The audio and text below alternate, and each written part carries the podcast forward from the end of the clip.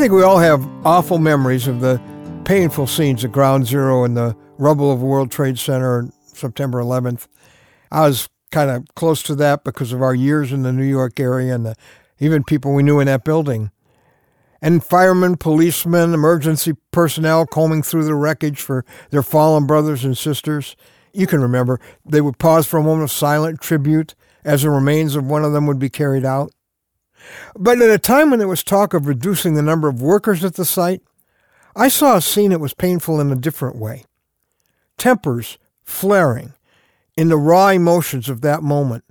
And some of those firefighters and police who'd been fighting together to save or find people in the rescue and recovery effort were suddenly fighting with one another at Ground Zero.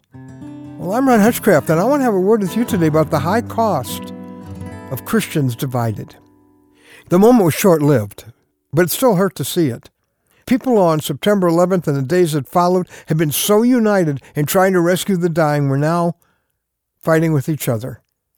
Let me tell you, that kind of heartache is something God's been all too familiar with for a long time. His people, who should be united in an all out effort to rescue the spiritually dying, are instead battling one another.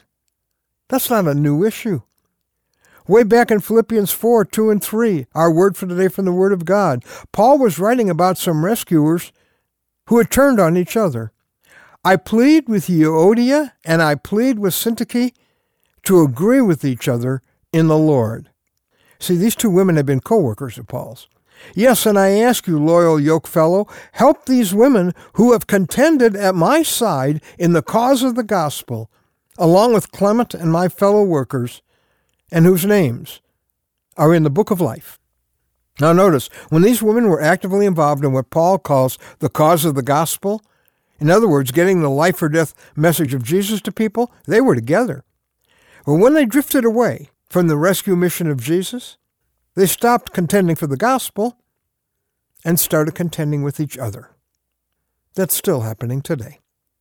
Rescue unites God's people. When believers, when a church, when a ministry is focused on rescuing the spiritually dying, whatever it takes, there's no time to battle with each other. We're too busy battling for the lives of the lost people around us. There was no conflict between those New York police and firefighters when they were in that wreckage, desperately working together to bring some people out alive. Turf, ego, divisive issues, they're just not important when people are dying.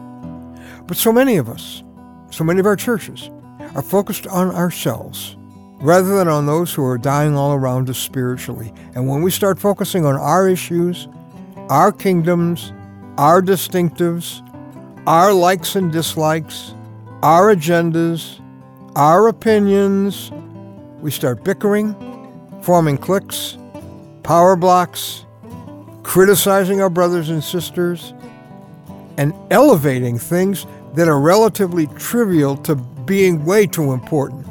Important enough to even fight over, to split over. Remember this rescue unites, self focus divides.